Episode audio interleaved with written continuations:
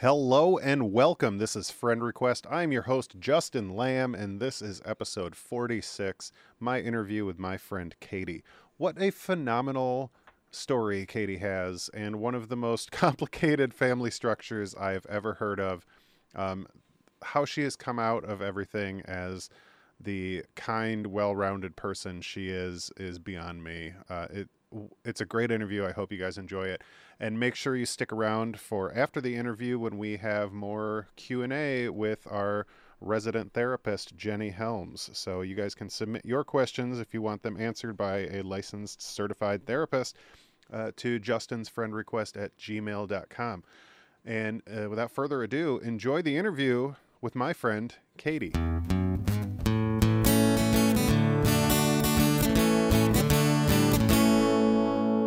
But hi, thanks for doing this. Oh, yeah, no problem.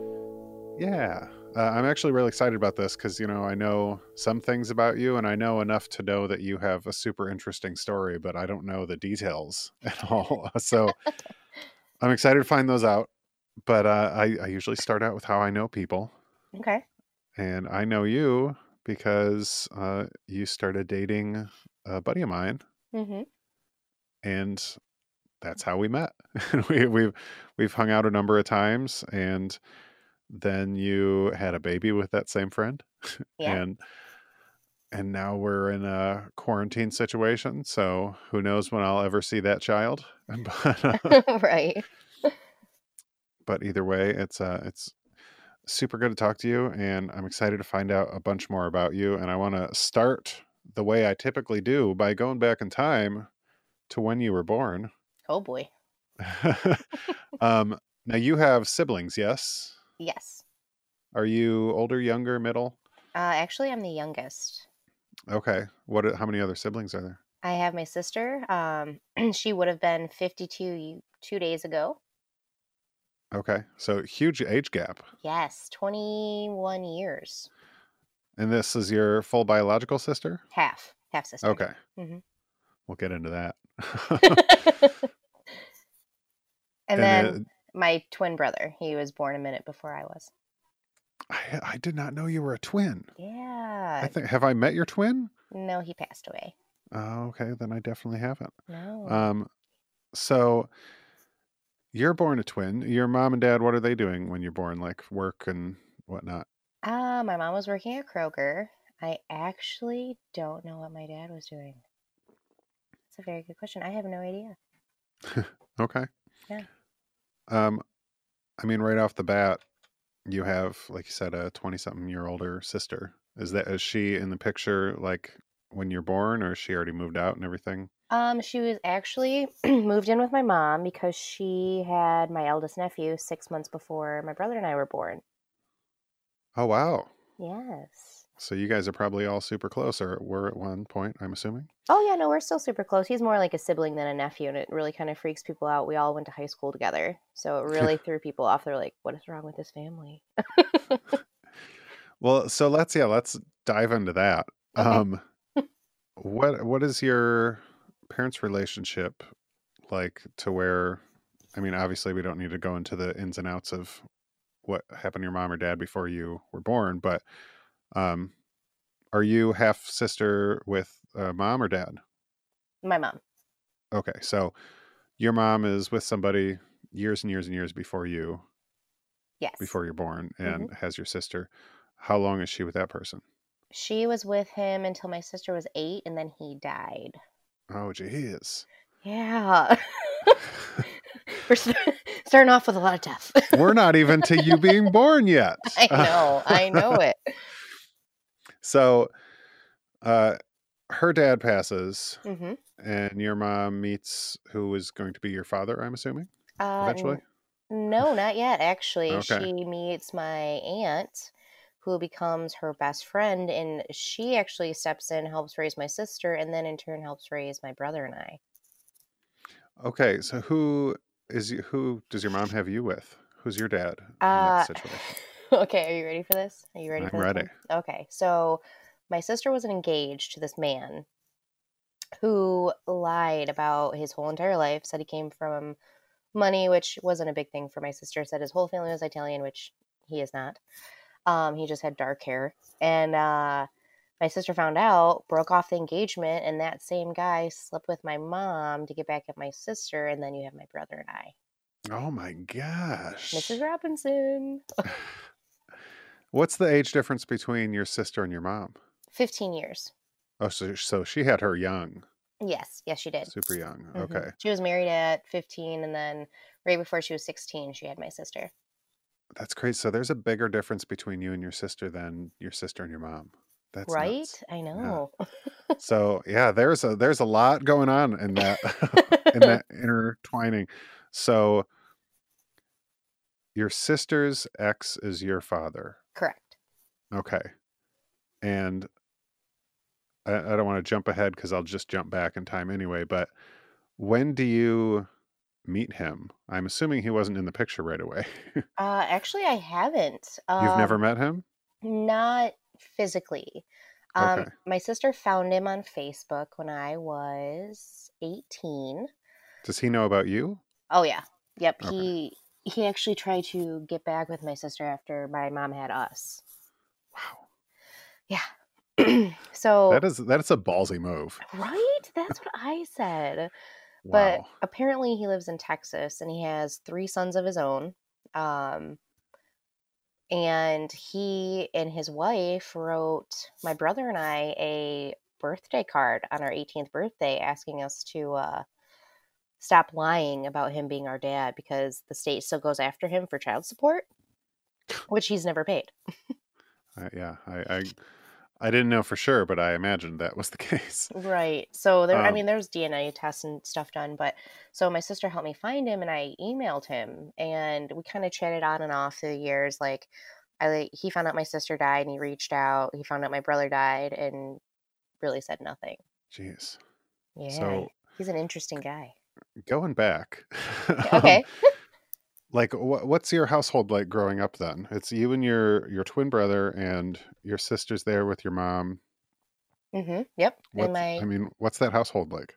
well, she, my sister lived with my mom until my brother and I were probably three months old because my brother stayed in the hospital for the first month he was born, and I was there for two months after because we were premature. Okay. So, uh, so we stayed in the hospital. He had a heart monitor for the first three months. So after all that was done, she kind of got her own place, found a guy, um, and just lived with him. So then it was just my brother, myself, my mom, and my aunt. Okay. hmm And I mean, what was that like growing up? Was it that same dynamic like through school and everything? Yeah, it was um it was like that until middle school actually. Um we lived in Walled Lake until middle school, then moved to Clarkston. Um beginning of middle school um was fine and then about so 7th grade we ended up having my niece and my eldest nephew move in with us. Okay. Do you do you remember like the moment maybe at school or, or hanging out somewhere or maybe just at home where you were like, my family's not like other families? Actually, you know, I never really thought that actually until Okay. I was an adult and that well, teenager, I guess. Yeah. Um, because my aunt always filled in. She was always like the dad. She always did sports and and that kind of stuff with us. Took us to hockey games, you know, things like that. Um, so it's like I never. They never made it a big deal, so we never made it a big deal. Yeah. And Yeah, not not like in a bad way either. I just Oh uh yeah. it, No, no, no. it's Yeah. always funny because everybody everybody I've interviewed for the most part, and, and myself included, like as a kid, you're just like, this is what normal is. Because you, I mean, you that's what you know, so that's what normal is. And then, uh, you know, depending on your social lives and who you hang out with and what that looks like, eventually you start being like, wait a second, like, you know, my parents divorced when I was four, and eventually I was like. I go to a lot of people's houses, and all of them have a mom and dad. Something's something's amiss. something's not. Something's different. Yeah, um, but that didn't really. That wasn't a thing that really did Um, anything with you, huh? Until you were older. Yeah, I mean, we didn't have, I mean, maybe for my brother it did. I mean, he always, he always wanted a, a male figure. He was stuck in the Yeah. house with all women. I mean, even the dog was a girl, so Yeah. he was completely outnumbered. Um, but I never I never felt like I missed anything. Um, when I became a teenager and people started actually speaking out about it, like, "Where's your dad?" You know, "Why do you have like two moms?" Then I was like, "Well, yeah, I guess my family's not like quote unquote normal." but it, it never bothered me. I think it more so bothered my brother than it did myself. Yeah. What's your relationship like with your brother? I mean, what's it like to be a twin growing up? Weird. Very weird. How so? um, so they wouldn't let us be together at all. Like we couldn't have the only time we could be together is recess. So they made sure we weren't in the same classrooms. We didn't even have the same lunch schedule um, because they were afraid that we wouldn't socialize with other kids.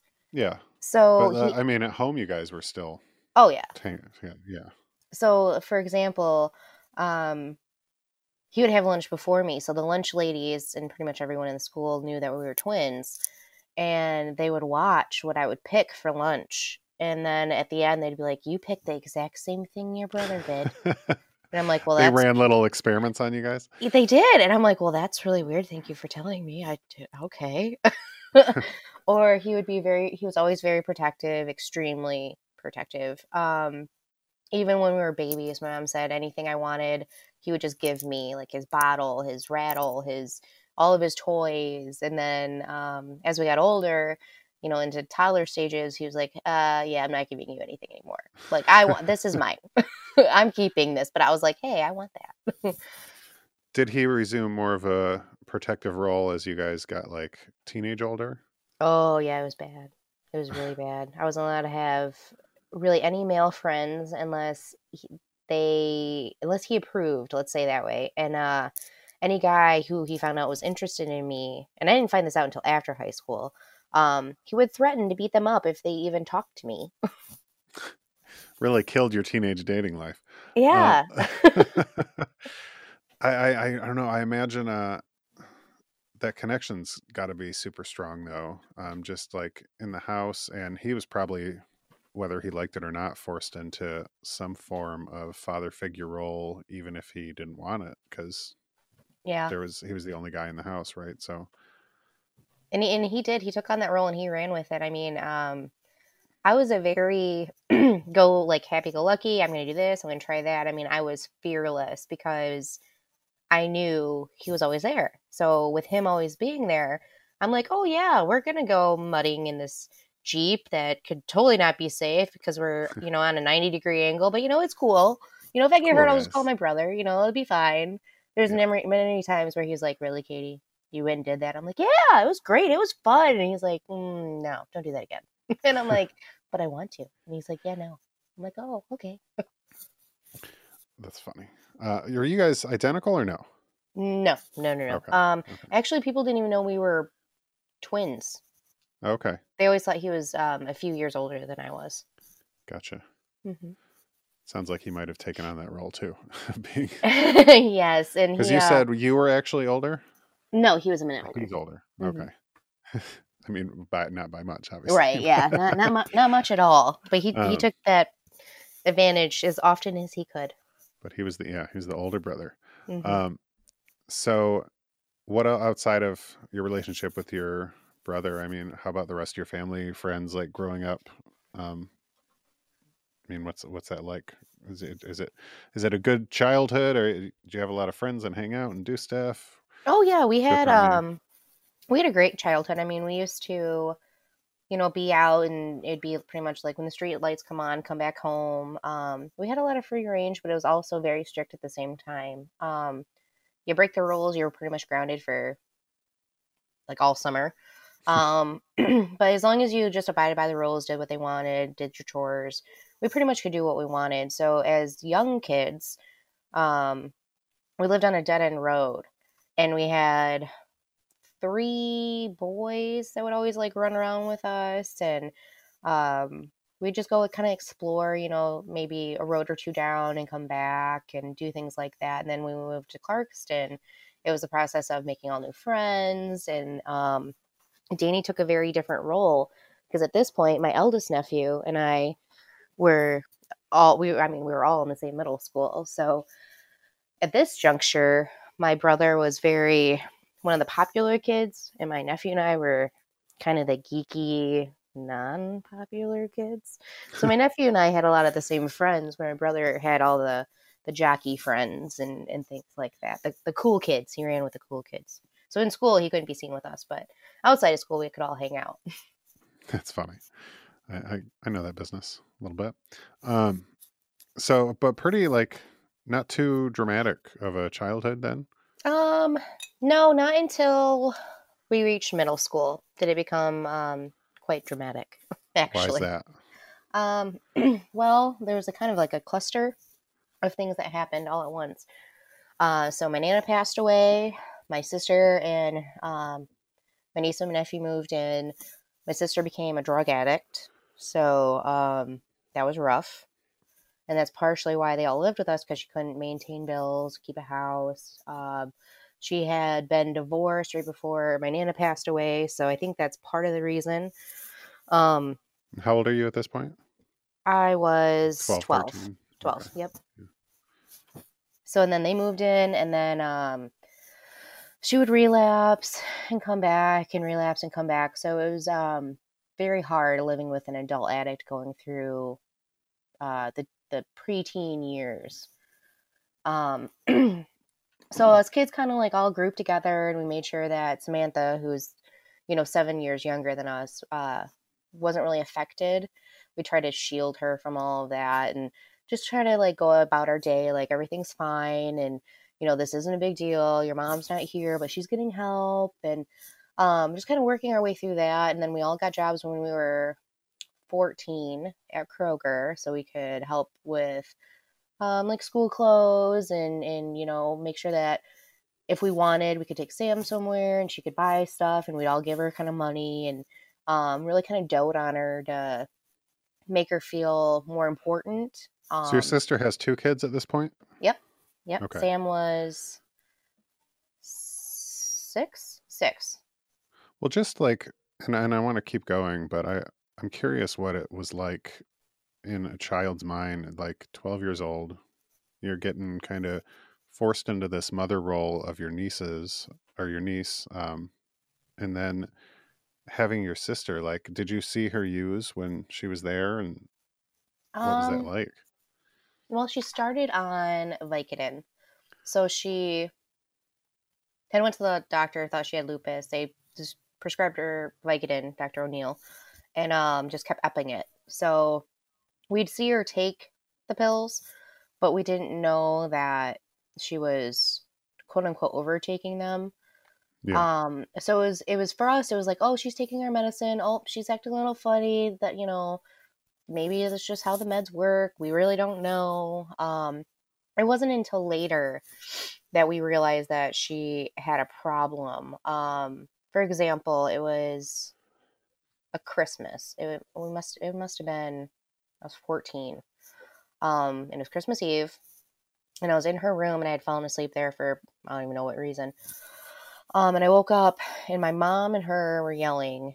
Samantha was crying, and then we found out that she had actually an addiction. That all that weird, the way she was acting, and the weirdness wasn't just because of the meds. That it, she had actually had a problem, and then you know we had to have a huge discussion. And my sister was high, so she was very angry um, and defensive Yeah. so it was it was very it was very hard i mean emotionally like at first we're like oh okay she just needs to get better and then hmm, this is a little weird to wow are you kidding me like okay i mean there was there was a lot of anger i guess disappointment um Well, yeah. I I, mean, at, at that age, how do you even um compartmentalize that and deal with that? you really don't Yeah. um i kind of suppressed everything and just focused on samantha and running track and my schoolwork and um working um because i'd work like three days a week, you know, in between whenever days I didn't have practice or meet or something.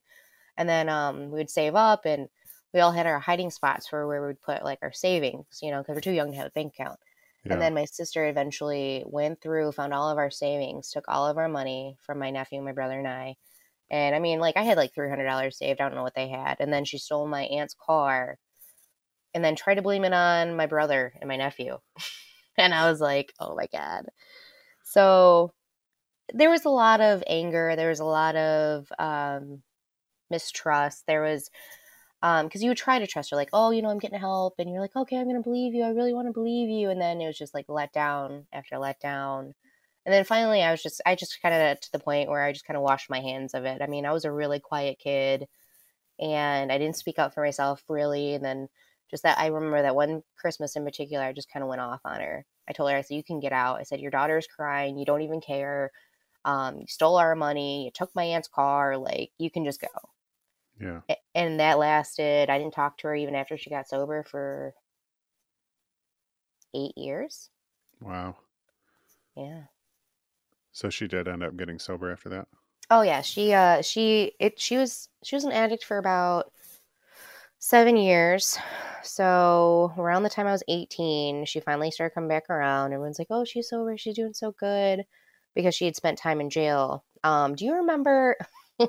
do you remember when? It had been around 2011, 2012 when St. Joe's uh, had this huge scandal that this person was going in and stealing uh, patients' wallets and and purses and things. No. It was a huge scandal, and then they found this person because they drove their car or a stolen car into the hospital. Jesus. That was my sister. Nice. That'll so she, it. So I mean, it was all over the news, and they had to use her maiden name, of course, and it was it was very much a a hard time in school. Yeah, I bet. Because we were all they all knew that you know oh she's a Walters. Not that many people you know and they she looks like these people so oh they're related. So it, was very interesting. It was a uh, it was an interesting time in life but it wasn't too bad. I mean we were forced to go to therapy which was interesting. I pretty much told my therapist to fuck off.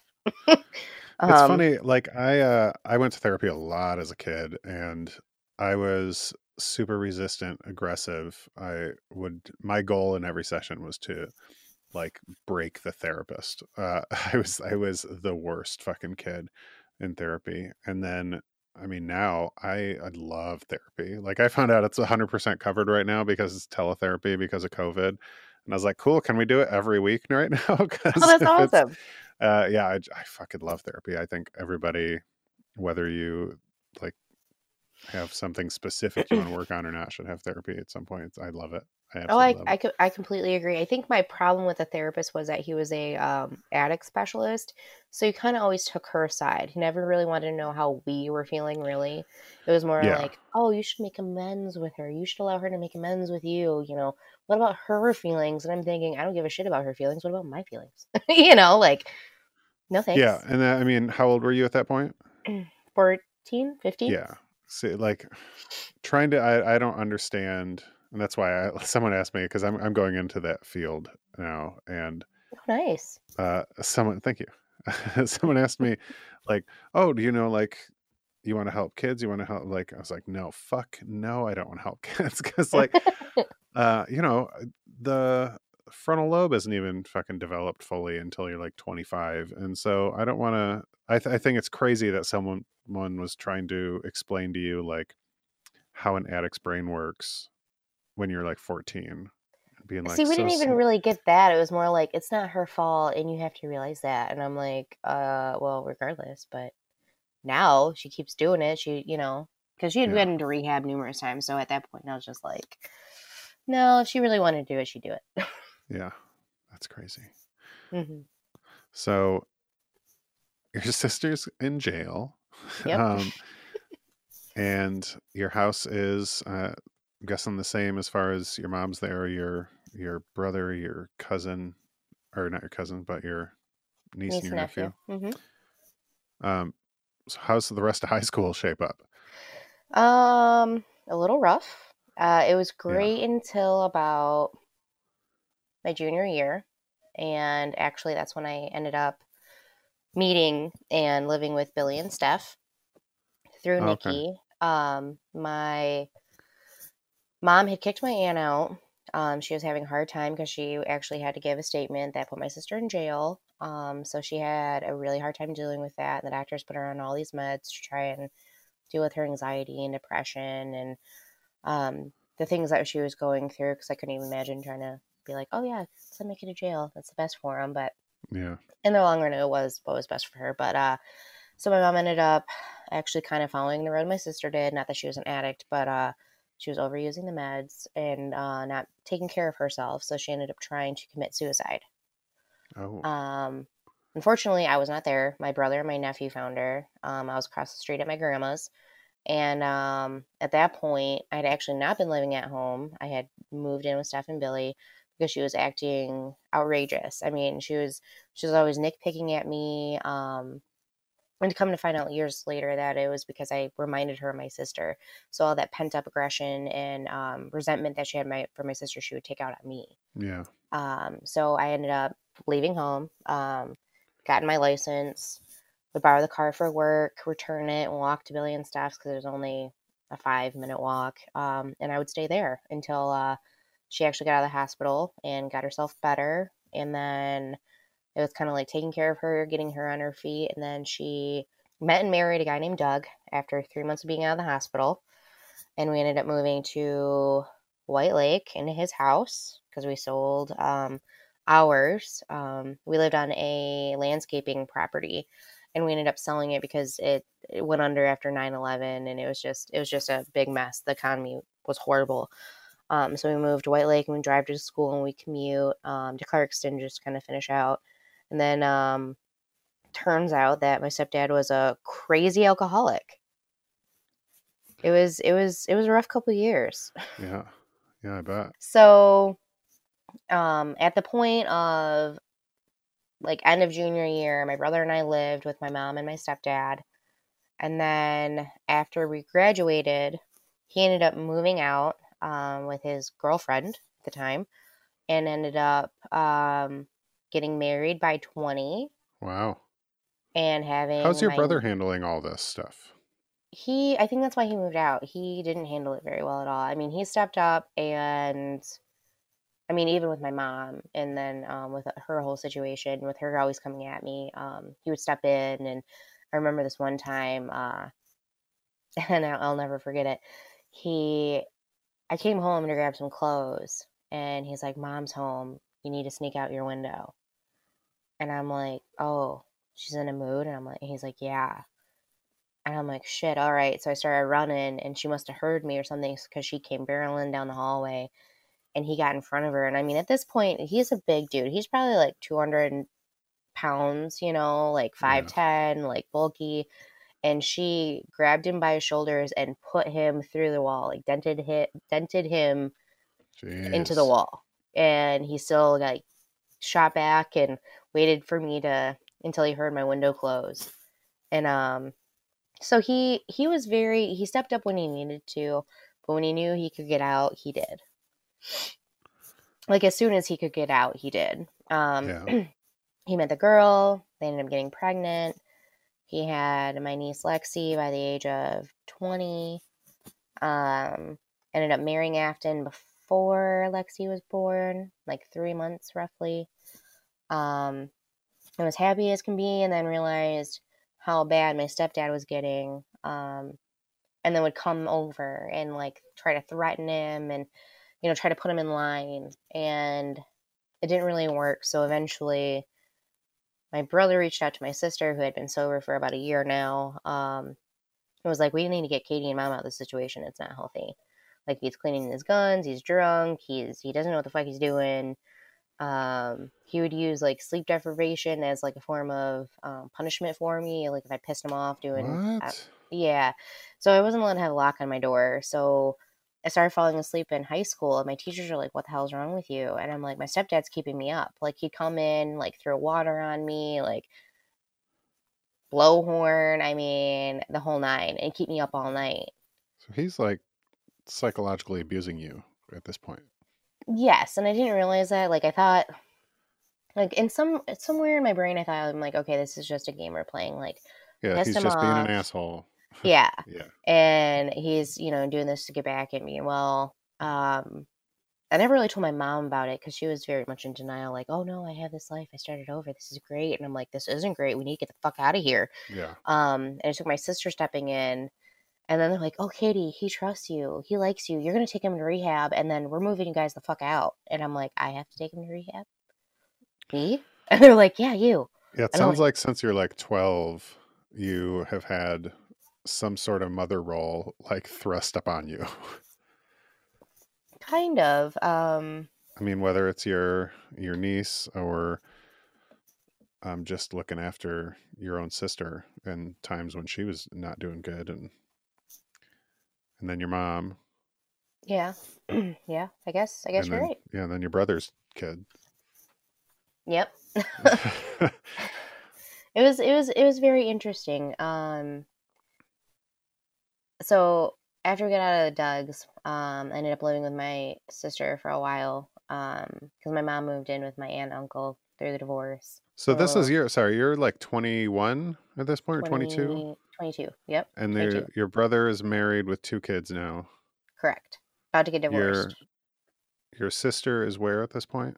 She is sober. She is married to the man who helped get her sober and keep her there. Um, his name was Mark.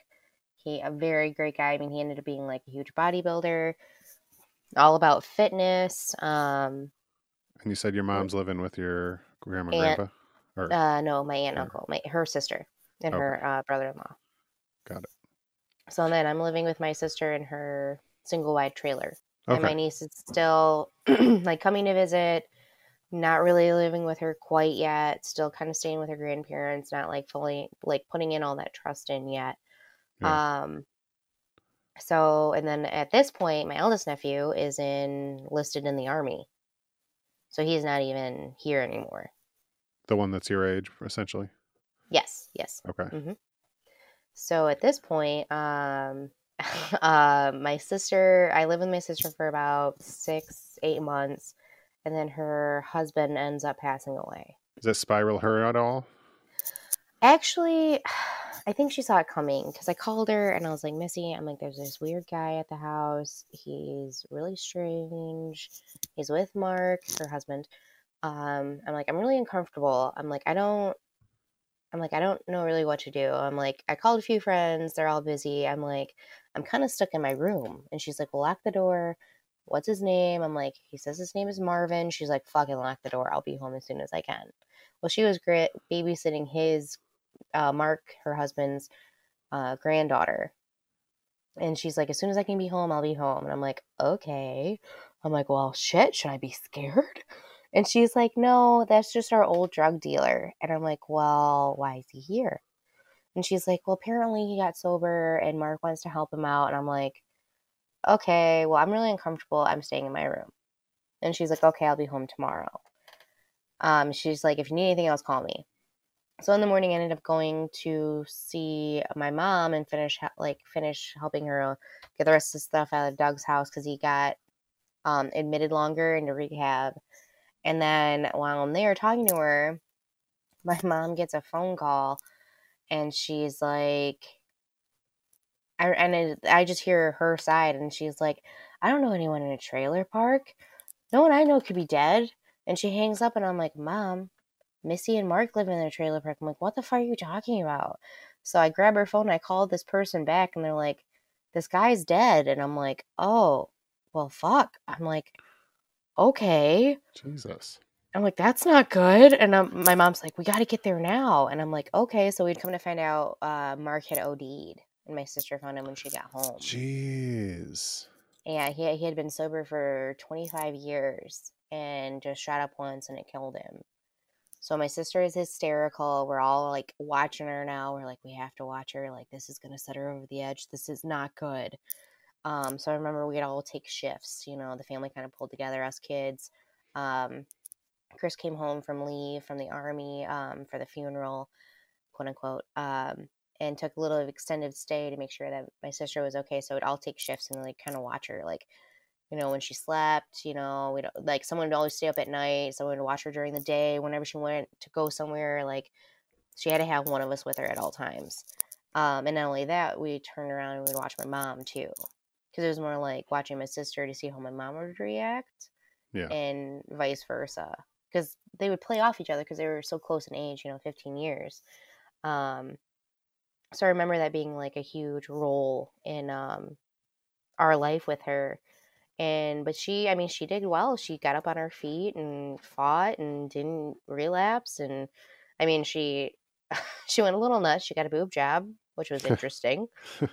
it was something that I mean, eat your own, you know, whatever whatever floats your boat. But that was that was kind of how she coped with it. and we're like, okay, well, that's that's different. Sure. so we helped her. Um, I helped her through her recovery of her, you know, boob job, and um, she got herself on her feet and we ended up moving to downtown Clarkston before she moved to Florida.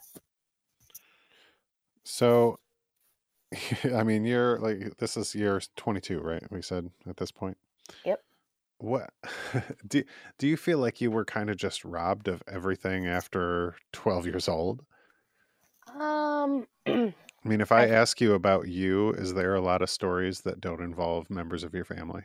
I wouldn't say robbed. I would say um, stepped up, or I would say that um, I mean, because I still had fun. I still, I mean, I still went to parties. I still, um, but actually, now that I'm thinking about it, being at parties, I'd be the last one awake. I'd help kind of clean up. At the end of the day, I wouldn't really, you know, friends would be drinking or drunk, and I mean, I'd have a couple drinks, and then I'd help clean Well, up, yeah, you and got so used to taking care of people. I yeah, imagine that's just yeah, second I nature. right. And then, um, I, I, I honestly have to say, I really didn't like let go and not think about me until I probably hit like my mid twenties, Yeah, and then I was like, I'm not taking care of anybody. Fuck it. yeah, yeah, I mean, pretty much. And then, uh, but no, I wouldn't say robbed. I would say that I, uh, I did the the reasonable thing. I mean, my niece, she was so young. Um, and it was more or less kind of fear too. It was, it was very much um, fear of you know things falling apart again. I just kind of wanted to keep everything together Did you feel like like it was your responsibility to keep everything together? Um, I wouldn't say we're responsibility, but the boys didn't really take it as seriously as I did. I mean, I remember times where I'd help them get up for school. I mean, I'd get up at five thirty, shower, get ready, wake them up, and then we'd leave for the bus stop. Um, just because my mom um, really didn't do it, we I did. Um, so it was more like doing what I thought needed to be done just because it had to be done. I mean, Yeah, I mean, there was there's no if the way about it. If we missed the bus, like we were gonna get scolded all the way to school, and I was like, get scolded or just get up early. Like I kind of weighed my options on that one.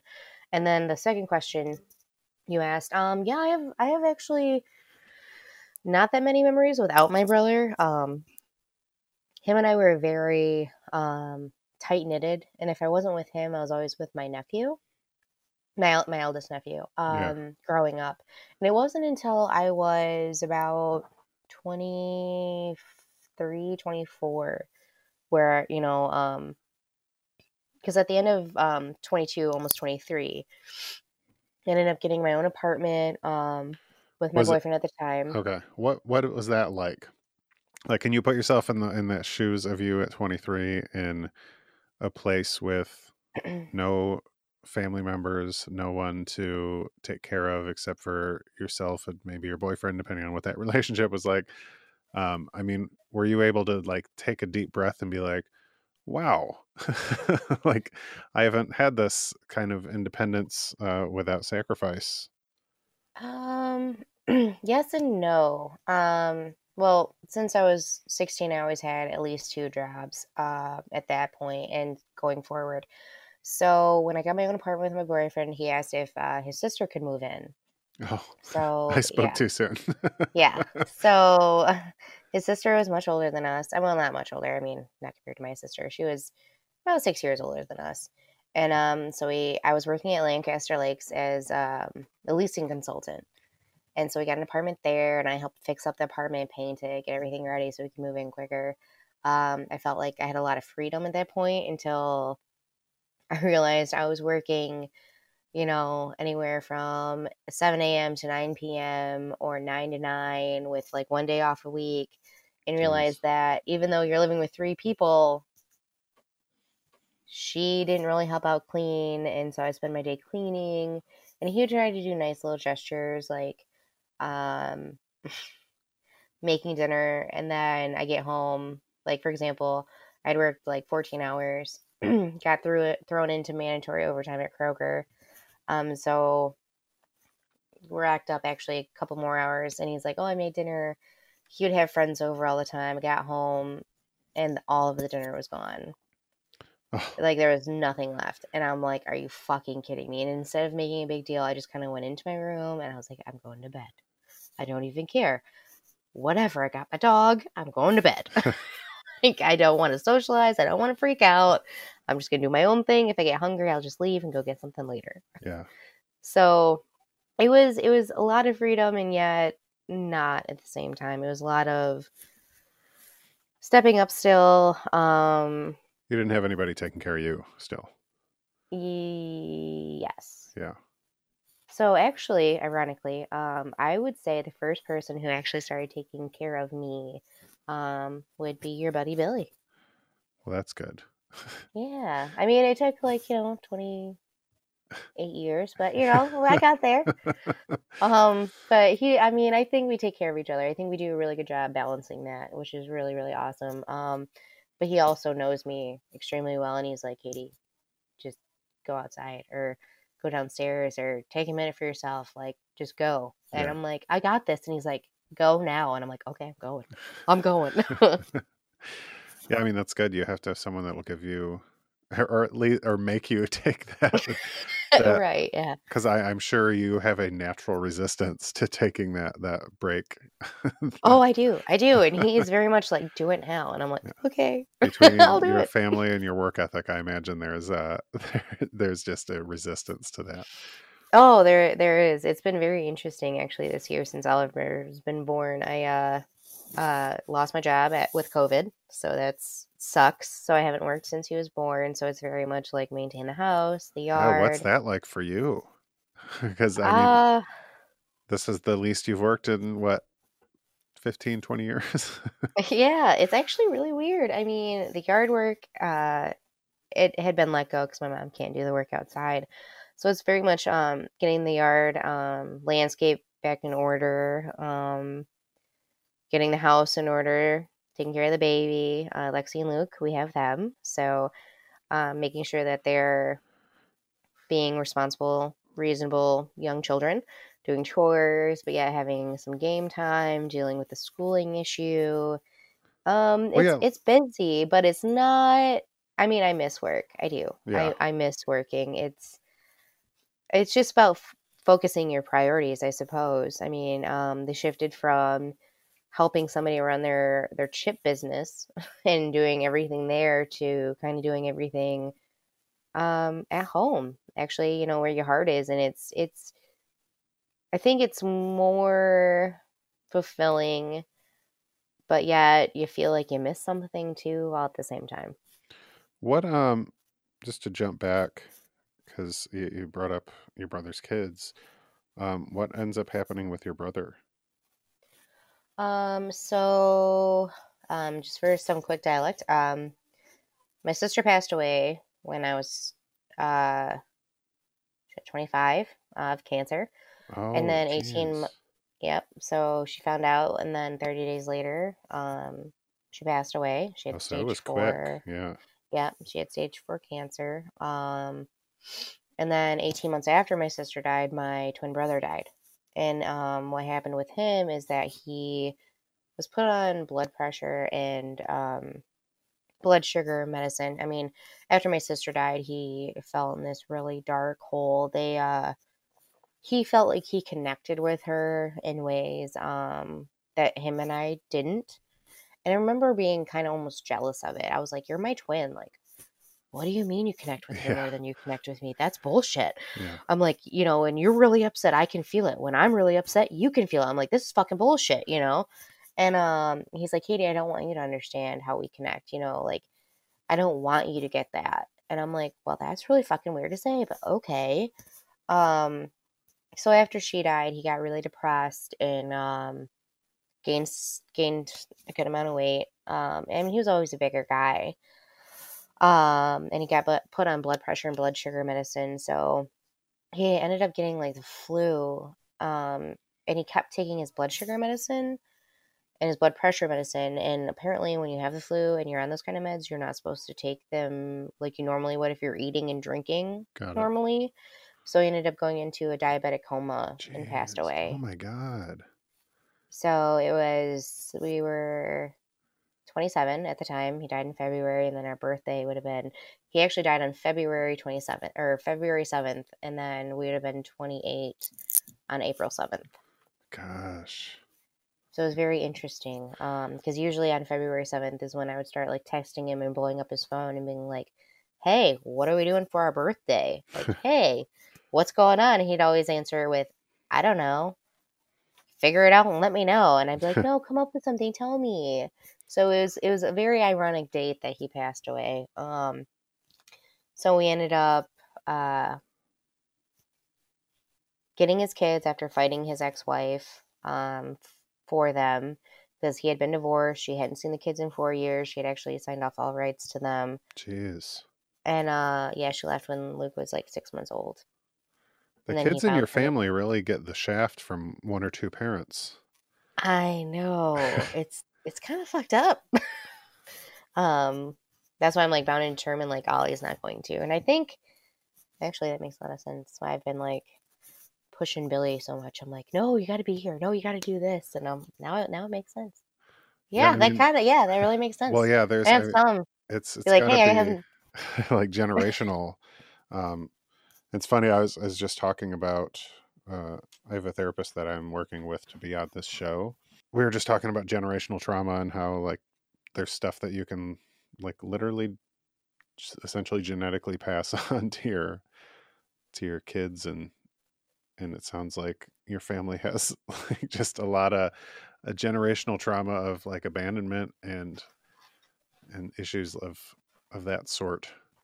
Yeah, that's kind of crazy that you say that because my mom's mom, my nana, um, would always send her back and forth from Tennessee to Michigan, and so my mom would have to live with her grandparents, and then, you know, my nana was a drunk, so uh, it was whenever she decided to be sober for a little bit, she'd bring my mom back and kind of do the back and forth thing. So yeah, that's kind of crazy.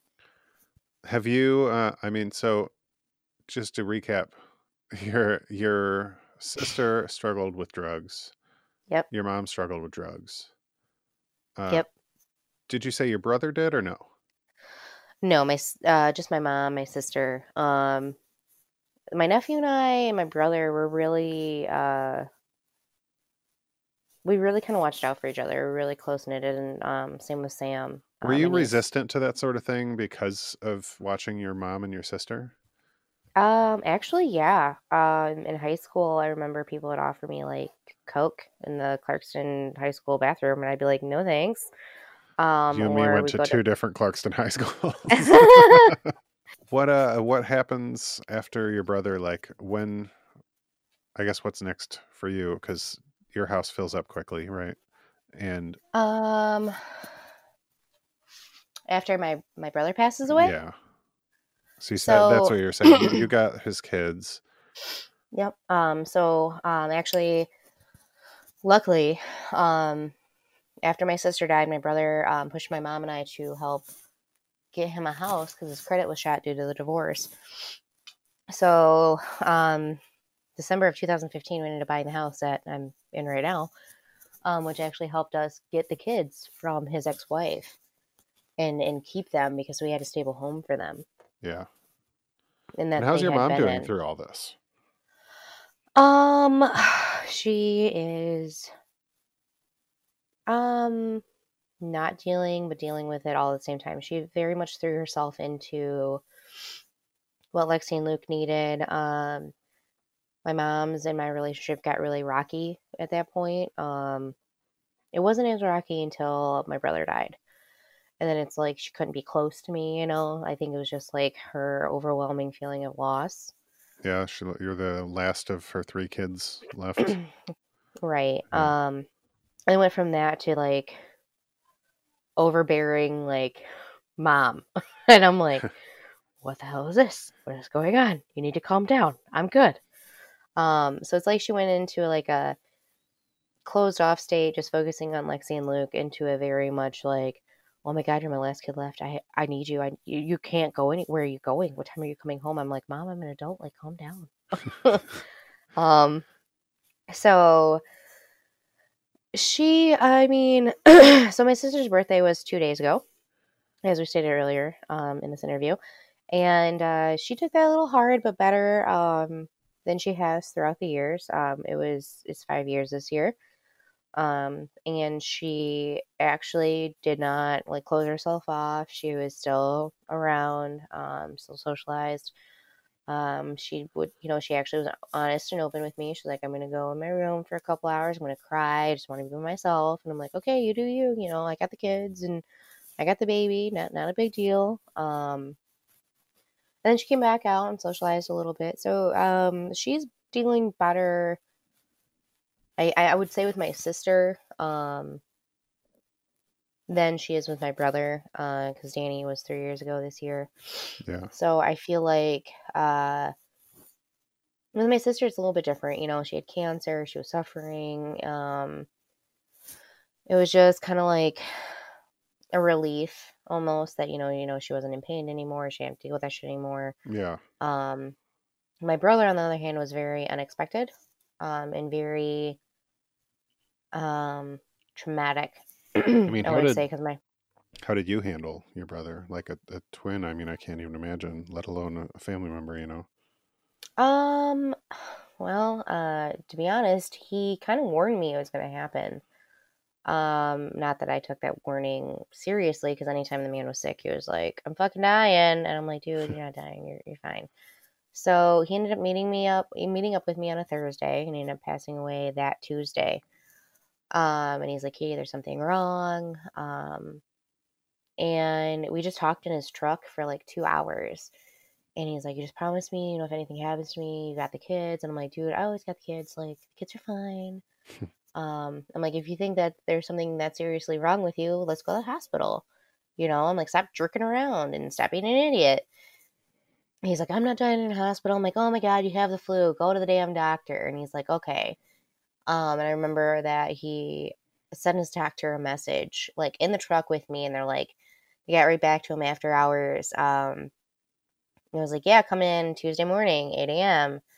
Um, we'll check you out he's like, Are you happy? And I'm like, Yeah, you know, I feel better. And he's just like, Just know, you know, I'm always with you. And I'm like, Okay. I'm like, You're not going anywhere. Like, hello. Like, we're growing old together. Like, fuck you, dude. Yeah. Um, and I remember that Tuesday morning, I woke up at 6:40 in the morning, and I just um, I had a dream about him, and it really freaked me out. That were woke me up. Um, it was uh, him talking to me. He's like, and it was weird because I was like, I don't know where we are. We're in a driveway with a basketball hoop, and I'm like, this is a weird place. Like, why the fuck are we in a driveway with this basketball hoop? Like, that's weird. And uh, he's like, you know, I'm always with you. Don't worry. Like, um, there was like a couple close like friends that were almost like family, and I remember them being there. And um, he's just like, you know, Katie, I'm talking to you first. Like, you gotta listen to me. And I'm like, you really weird me out, dude. This is just a fucking dream. and uh, he's like, I'm always with you. Everything's gonna be okay. Just remember, you have to be there for my kids. And I'm like, okay. And I remember waking up and being like really freaked out. And I remember getting up for work and I was like, shit, I still got like a half hour of sleep I can do. Like, I'm gonna go back to sleep. And I went to work five minutes at work. They, I, you know, I got the call. Yeah. Uh, and then, uh, and I was really confused because my eldest nephew called me. He's like, you got to get to the house. Cause I wasn't living there at the time. I had just bought the house for them and he was supposed to get his credit in order. And then, uh, I was going to get my name off so he could have a home for his kids. Um, and so I remember getting the call, and my nephew, my oldest nephew's like, You "Gotta get to the house. Like, there's something wrong." And my mom had just been gotten out of the hospital, so I thought it was her. But for some reason, I called her, and she's like, "Katie, Danny's gone." And I'm like, "Well, fuck, where'd he go? Did he say where he was going? It's like eight o'clock in the morning." Yeah. And she's like, "No, he's gone." And I'm like, "Yeah, I got that. Where the fuck did he go? Did he leave on foot? Is his truck there? Like, what's going on?" And then she's like, "No, he's dead." and I just remember freaking out. Um, and then that dream kind of kicked in and everything else. And uh, I, I kind of felt like a piece of me has always been missing since he died. I felt like, I feel like um, I've lost some of the um, outgoing personality that I had. You know, all the the fearless things I used to do. I'm kind of it kind of intimidate me, and I kind of got anxiety from it. You know, because I was just missing that you know protector feeling that I've always had, and it's Yeah. like um, without that, I have to be more conscious of you know my surroundings and what's going on and um and things like that so it's it's it's very odd um because one of the last things he did before he died is uh he went after a guy I was dating um like I had to stop him I'm like dude you're gonna go to jail like you gotta leave this guy alone um because he was stalking well we broke up and I had some of my he had some of my things and I was like, I really want them back. Like, can we just meet up? Can you just give them to me? And he was like kind of stalking me at the time. And um because I'm like, because I'm done and he ended up like hitting me in the face. And I remember going to Thanksgiving with like a huge black eye. My brother was seeing it I tried to like cover it up with makeup. It didn't fucking work. And he freaked out. And I was like, dude, you, you can't go after him. You're gonna go in jail if you kill him. Like, I can't handle it if you're in your jail. And uh it was like one of the last things he did. Like he just threatened the shit out of him, and um, right before he died. So it's kind of like I came, I became more because even then I wasn't even scared, you know, because I was like, oh, I got my big brother. Like I'll just Yeah. call him, like you know. Um, but even after that, it's, I became a lot more fearful, and um, Well, he was. I mean, he was the last one, right? Like, I imagine you stopped relying on your mom for protection at some point, long, oh yeah, long ago, and then yeah, your sister was gone, and now your brother. You're kind of like on Yeah. your own. yeah, and it was it's um very surreal. Um, because I remember, you know, our birthday came like two months right after it, and I remember just kind of letting go and just being like fuck it and i remember i uh i got really drunk uh that that birthday. And um it was it was not a it was not a good time. Um this girl like who had been my brother's ex like back in high school. So it had been many years. And uh she ended up showing up. And i'm like drinking and you know i'm having a good time. And i'm just like i don't give a shit about anything or anyone right now. And i remember i had earrings on which um I have like two piercings in one ear and three in the other. My brother did like my second piercings in each ear, like by himself uh, at our home. And I remember I just had all my earrings in, like covered all the holes. And uh, this girl came up to me and she's like, I heard your brother and you talked before he died. I'm like, yeah, we did.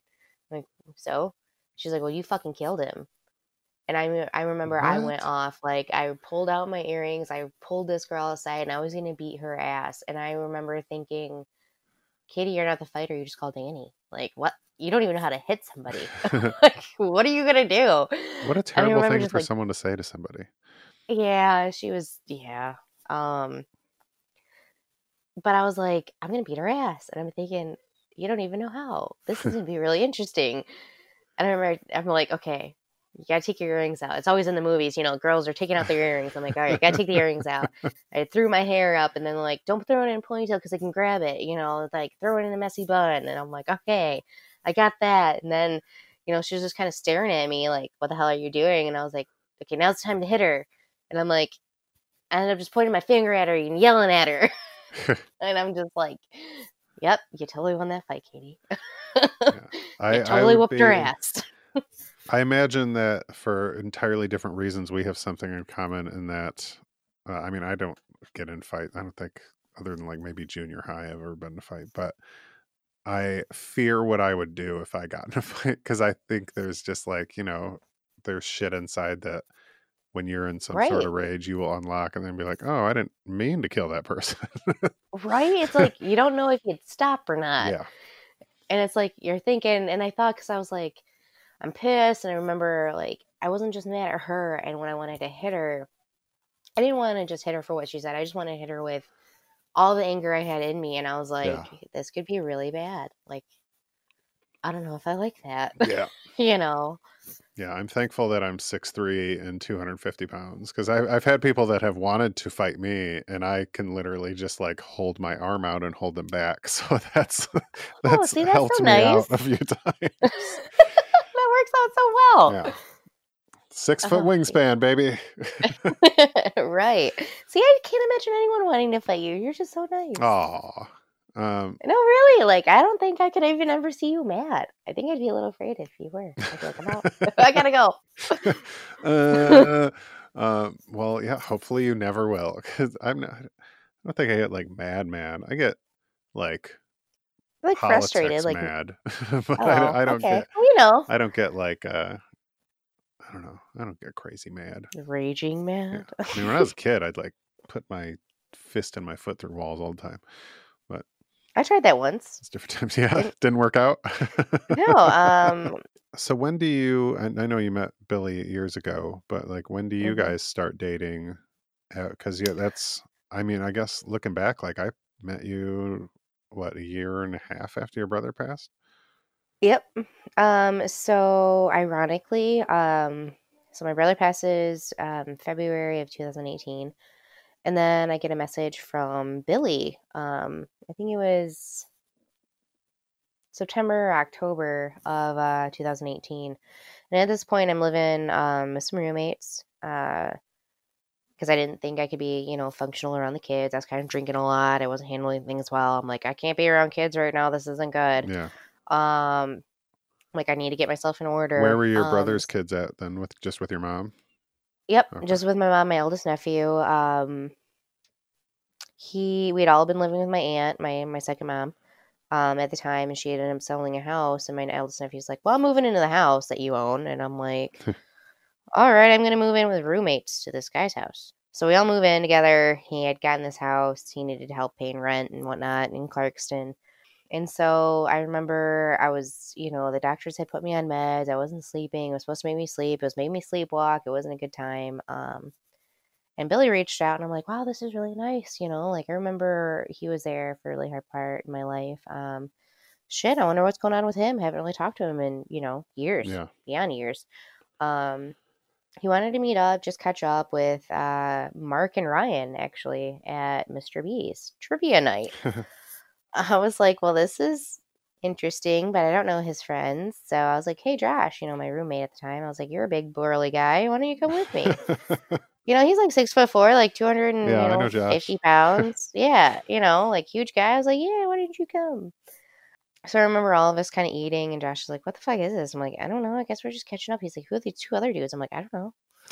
And um, I'm like, I have no fucking idea. I don't know. I don't know what's going on. Um, so it's all of us kind of trying to talk, but it was very like awkward. Yeah. it was very um interesting. I'm like, that was good to see him, you know, like I don't know why he brought his friends, but okay. And I remember like after us hanging out, I kind of like creeped him on Facebook because I was like, well, where's where's where's his wife? Well, maybe she's doing her own thing, you know. And I kind of saw that like it seemed like there had been some distance between them, and I'm like, that's really weird. And I remember messaging him and being like, what's going on? And he's like, oh no, she moved out a year ago. and I'm like, oh. So then I got totally freaked out. I got totally weirded out. I was like, um, um, okay, bye. yeah, I was like, uh, yeah, this isn't, we shouldn't talk. This isn't okay. You know, and I'm thinking, I don't want to get into a mess. I have a mess of my own. I'm a mess. Yeah. You've had lots of Um, messes. you don't want another Yeah. And, mess. and I was like, shit, this could be not good. And then, so we start hanging out, and I realize he's having a really hard time. And at this point, we are still kind of, we were still just friends, you know, and we kind of got pushed in the, pushed into the situation from all the craziness. And we just kind of started like li- relying on each other. You know, I'm going through my own shit. And, and then remember that just kind of pushed Billy and I together and, uh, made us work it as a team um, and be there. And we started talking about old times when I lived with him, um, just about how we used to hang out. I mean, a lot of times it was just him and I, to be honest. Yeah. And we'd watch, he'd make me watch these movies, which ended up being my favorite movies, um, like Garden State and American Beauty. Some, you know, Heck some yeah. Ones with metaphor, yeah, all the metaphorical ones. And he was like, "Did you get that?" And I remember like in depth conversations and, um, you know, and just him kind of being there. And I always felt like he was a great guy, you know, and I always felt like, hey, you know, he's so nice. Like, and I see him now, and I remember talking back to him and being like, hey, I'm like, so remember when I lived with you? And he's like, yeah. and he's like almost kind of annoyed. And I'm like, remember when we watched those movies? And he was like, yeah. I'm like, did I annoy you then as much as I annoy you now? And he's like, no, you annoy me so much more now. I'm like, oh, good. Okay, good. so funny. it's it's always fun to look back on things because um, I remember he'd always like wake me up early Sunday mornings. He's like, hey, let's go get everybody bagels. And I'm like, why the hell are you waking me up?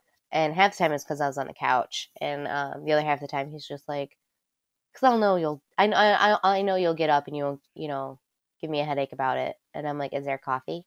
And he's like, I'll get it. I'm like, okay, so let's go. You know, as long as there's coffee, like I'm in.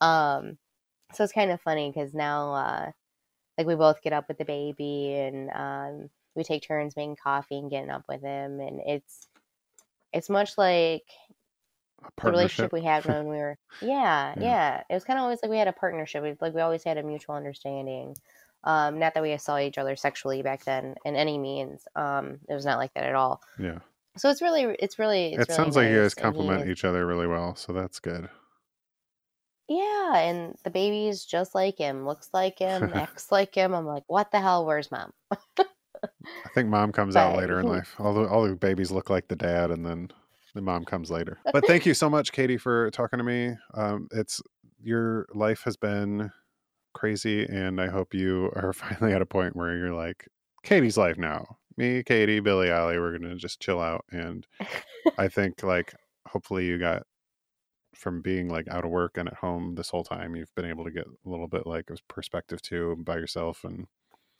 and uh, uh I mean, um, you. Yeah, no, I mean, there's there's a lot of perspective, and I appreciate you having me on. And I know I chatted your ear off. That's literally the point of the podcast, so that works out. Right? Yeah, you're right. Yep. but tell Willie P I said hello. I will. He misses you. I miss him.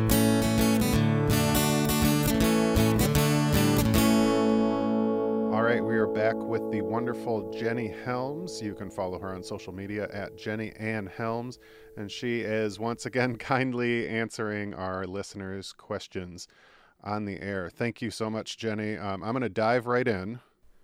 Tim asks, from your experience as a therapist, what are the traits and habits of people that you talk to that seem to live fulfilling and happy lives? It's a broad question. It is. I actually do think I have mostly an answer for this okay. um, because I think about the traits that I've learned about what I would call like emotionally safe people. Yeah. So I think they would definitely have those traits, which I'll go into in just a second. And the second thing that's really big is that they really know themselves and that they are they know like how they want to be in the world and their values and their purpose. Yeah. and they they embody that and how they make their decisions. And they're also okay with the times that they veer off the path of being who they are because they realize they're just a veering. It's not who they are that they struggle in life because we all do. Um, so it's it's both of those capabilities of like really getting to know who you are and what you value being okay with the fact that you won't always be that thing, none of us are, and being an emotionally safe person, which the traits of those, I actually stole this from Brene Brown, so I have to give her credit because this is not of my creation. Um, and she came up with these traits because she combined her own shame resilience research and research that I cannot remember the name of the fellow that did it, of course, but he essentially went into different corporations and was looking for what made for a good, long term, reliable, trustworthy employee. Yeah. And together, they kind of created these traits of, of what they call trustworthiness. But I also see it as like being an emotionally safe person. So, first things first, they set boundaries. yeah. And they respect other people's boundaries. Perfect. They do what they say they're going to do and set realistic goals for all you perfectionists out there. Because that was me. I was like, oh, I'll just set this crazy goal and always disappoint myself. Weird. I'll be the um, biggest therapist at Disneyland. Um. Yes, I still haven't done that. Dang it. Um, but yeah, no, like perfectionists, I'm like, but they struggle with that because not because they're not amazing humans, but they're they just set unrealistic goals for themselves. Yeah. Um, they're you're accountable, so you own what is yours and you don't own what isn't yours. So like for me, I used to struggle with like taking on guilt that wasn't even about me or like again, trying to make everybody else feel good and when they were upset, I was wrong. Like again, learning what is yours, owning that, owning what you have power over and control over, and not owning what is not yours. Keeping things secret that you're supposed to keep secret and not gossiping about other people. So when we struggle to be vulnerable, sometimes we will form intimacy with people um, by making fun of certain people or um, bonding over what we don't like. And that's actually not emotionally safe or good for you long term. So like no learning how to bond. yeah, I know. I, it sounds silly, but people do yeah. all the time. Oh, yeah. Like they just don't realize like they're yeah. bonding over. We became friends gossip talking about whatever. Tiffany being a bitch. Yeah. exactly. exactly. So bonding over you being vulnerable and sharing what's yours instead of gossiping about other people or yeah. what you don't like in the world that sort of thing um, having integrity so showing knowing who you are and showing up as you are in every relationship i know we touched on that earlier so yeah. integrity is a big one um, non-judgment so not assuming that if you were in the other person's shoes that you would be living life better yeah. Because I think what judgment does is it says, oh, you're struggling, but I would do it so much better. Right. And so being able to have an open enough mind and stance that you realize everything makes sense in context and that you're not necessarily better than this other person.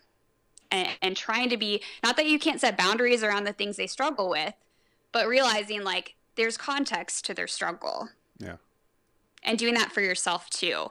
And then the last one is generosity. And that is assuming the best about situations first instead of the worst. Trauma brain will typically make us assume the worst first, right? Like we're always on alert for somebody to hurt us or something to hurt us.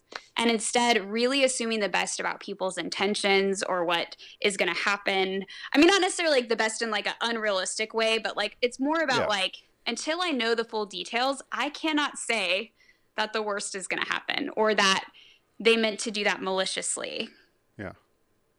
So, anyway, no, that is my Those are good ones. 4 minute answer to that question. I appreciate that.